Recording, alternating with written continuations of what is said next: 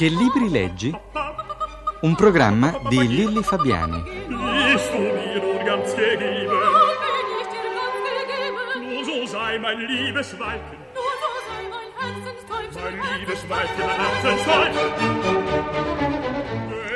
Vittorio Zucconi è qui oggi con noi per parlare di libri.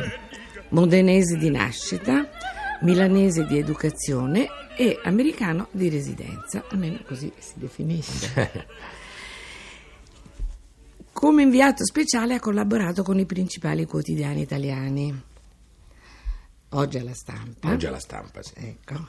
E- ed è stato in città come Tokyo, Parigi, Mosca, Bruxelles, anche Milano. Anche Roma, anche Anche Roma. Roma. Qualche volta sono stato anche all'estero, sì, anche a Roma. Eh, ha scritto numerosi libri, anzi numerosi bestsellers. E anche l'ultimo, La scommessa, diventerà sicuramente tale. Comunque glielo auguriamo. Grazie. Ma rispetto agli altri, questo libro ha una differenza. È scritto a quattro mani con il padre Guglielmo, anzi a due computer. E devo dire che la parte che riguarda le pagine che sono sull'uso delle nuove tecnologie sono molto divertenti. Forse la parte più, più di- Sì. anche perché ognuno di noi ci si riconosce, forse noi di generazione un pochino più, più avanti. E, in questo libro padre e figlio cercano di dare e di darsi una risposta se valga ancora la pena di amare l'Italia.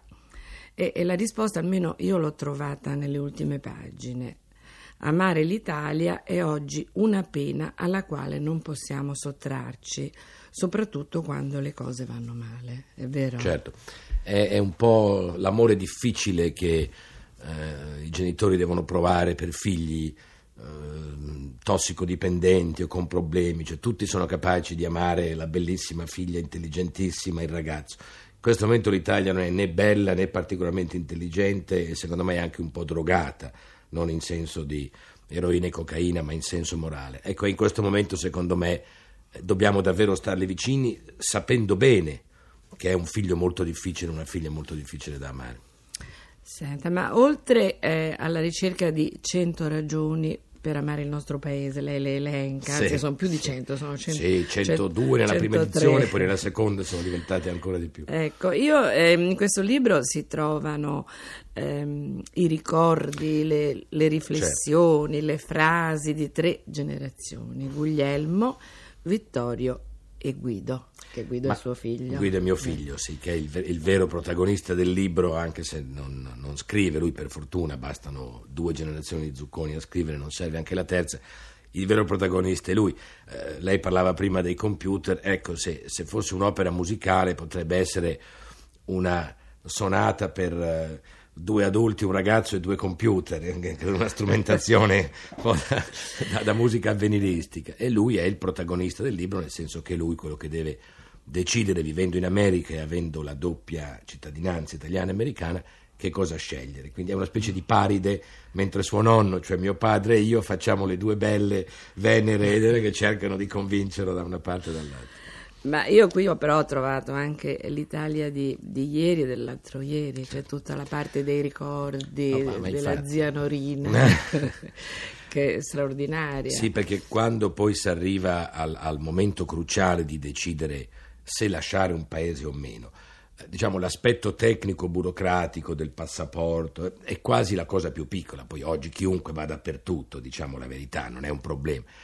La verità è che non si tradisce una nazione o non si lascia una nazione, si lascia un set, un insieme di ricordi, di persone, di odori che sono importantissimi, di sapori, di cose viste e vissute. Cioè io non lascio l'Italia quando parto dall'Italia, l'Italia astratta.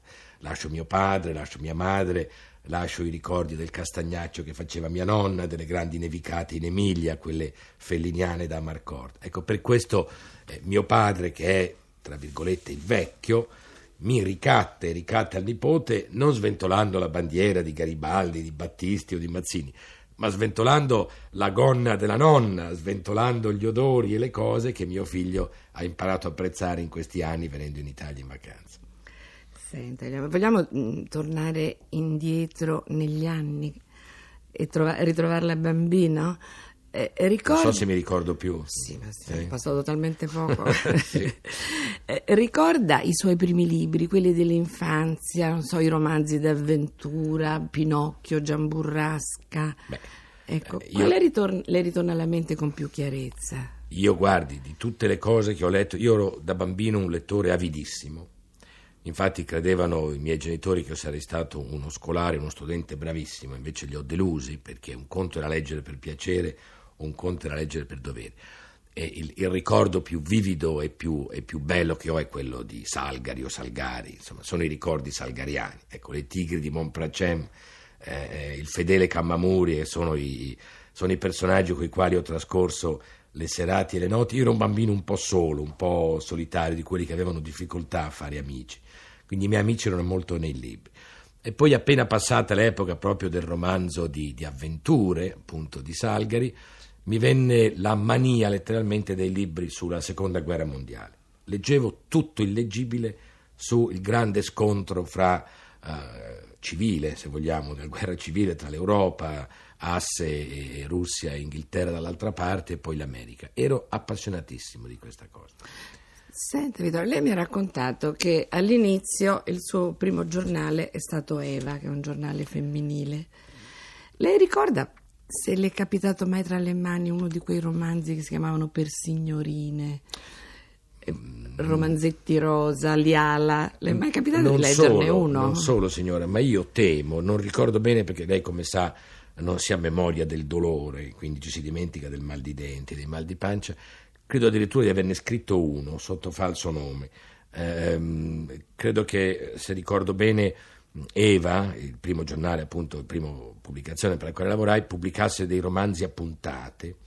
E credo di aver scritto una storia romanzata di Georges Sand e di Chopin, eh, eh, naturalmente con una forte prevalenza di aspetti sentimentali su quelli storico-letterari e musicali.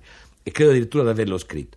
Mi capitavano in mano, sì, le confesso che non mi piacciono. Non ho mai amato i romanzetti rosa, non per, per Snobismo. arroganza culturale, per snobismo.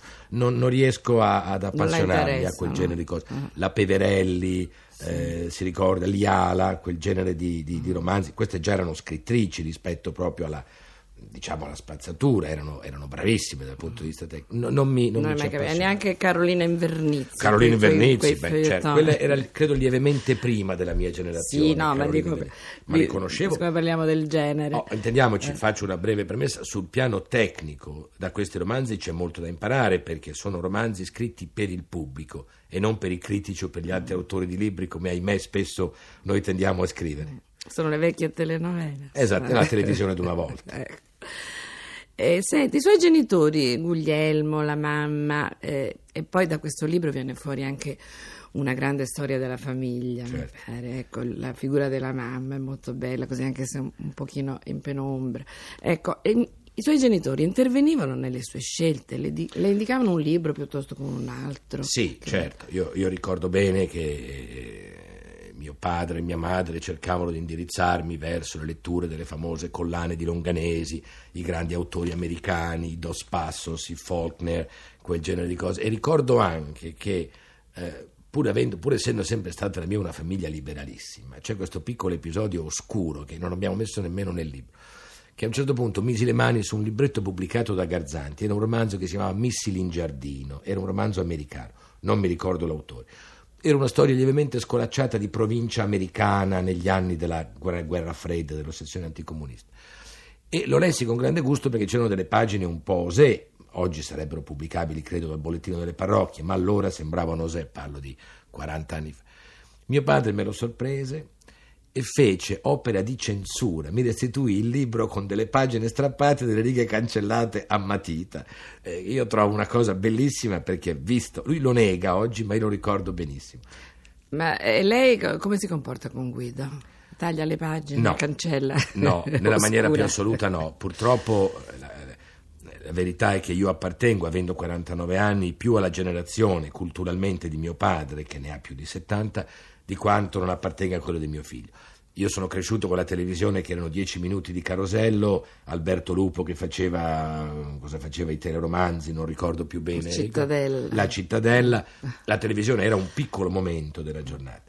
I nostri figli, i miei due figli, ho anche una figlia di 21 anni, Chiara, che sta a Washington anche lei, sono cresciuti nell'età della televisione. Quindi il mio sforzo, io sarei felice che mio figlio leggesse romanzi pornografici purché leggesse di più la scrittura. Io ricordo da bambino venivo perseguitato dai miei perché leggevo Topolino e i fumetti insieme alle altre cose.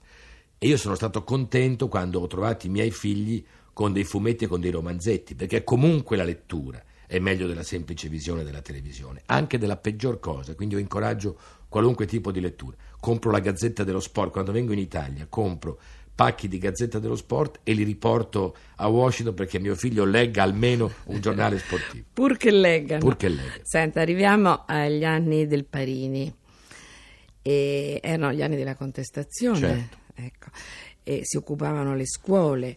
E, ha influito la scuola sulla sua formazione culturale? Beh, C'era un professore, per esempio? Enormemente. Io ricordo il professore di latino e greco al, al Parini, che si chiamava professor Canesi, che era un celebre latinista ed era, eh, ehm, era paralizzato alle gambe, era, ha sofferto di poliomielite e veniva a scuola con le stampelle. Era un uomo abbastanza anziano, poi a quell'età sembrano tutti vecchi, avrà avuto probabilmente la mia età, eh, molto grosso, massiccio. Quest'uomo non perdeva mai una lezione. Veniva trascinandosi penosamente, letteralmente rotolandosi sulla cattedra. Era un formidabile latinista e grecista. Per cui io, molto più che il titire tu patulere cuban sub tegmine fagi o le pireles mezzagerontes ontes eh, delle baccanti di Euripide, ricordo l'esempio morale di quest'uomo che, per pochi soldi, essendo un professore di liceo, per pochissima gloria, sfidava la sua infermità per insegnarmi. È stato, eh, come tanti italiani, la mia formazione culturale è finita al liceo, l'università poi è stato semplicemente un cammino per arrivare alla laurea. Mi sembra anche allora la sua, anche la sua formazione morale, allora da, qual- da quanto mi diceva, no? Sì, sì. eh, Cioè- il, il bello, io ho vissuto gli anni eh, immediatamente prima dell'esplosione. Io ero direttore della Zanzara, per esempio, il quotidiano che poi passò alla storia per i problemi. L'inchiesta sul... Sì, l'inchiesta sulla sessualità, le ragazze col materasso sulla schiena, come dicevano poi i presi.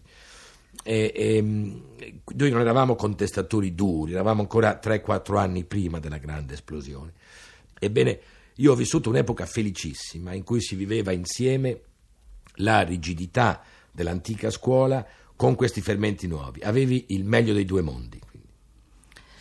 Senta, eh, adesso lei sta conducendo insieme a Lilli Gruber una trasmissione che si chiama Al voto al voto e mi pare che nelle sue interviste lei usi un po' un- uno stile all'americana, no? fuori dall'ufficialità a cui siamo un Certo, po' abituati certo. noi. Ecco, ehm, è difficile entrare nel privato degli uomini politici italiani? È moltissimo perché non sono abituati, eh, il pubblico lo considera a volte o frivolo o pettegolo e non è né l'uno né l'altro. In realtà sta diventando sempre più facile per una ragione molto semplice. Al di là del sistema elettorale che privilegia la persona rispetto al partito, all'ideologia. Perché se voi notate sono gli stessi uomini politici che ci sbattono in faccia sempre più la loro vita privata. Berlusconi si fa fotografare nel famoso- nella famosa videocassetta con la famiglia dietro le spalle per dirci che è un bravo uomo di famiglia. Occhetto rimase celebre con le fotografie col bacio con l'Alberici, la donna che poi è diventata sua moglie, forse era già sua moglie all'epoca, non ricordo. Eh, eh, Fini parla sempre, cioè tutti gli uomini politici, e mi auguro presto anche le donne politiche perché ce ne sono troppe poche, cominciano a vendere se stessi come brave persone. A questo punto diventa legittimo per me giornalista andare a vedere se, al di là dei tuoi programmi di governo, sei effettivamente una brava persona, un individuo nel privato degno della nostra fiducia. E purtroppo abbiamo finito il Purtroppo tempo per me. a nostra disposizione. Con Vittorio Zucconi saluto i nostri ascoltatori e auguro loro una buona domenica.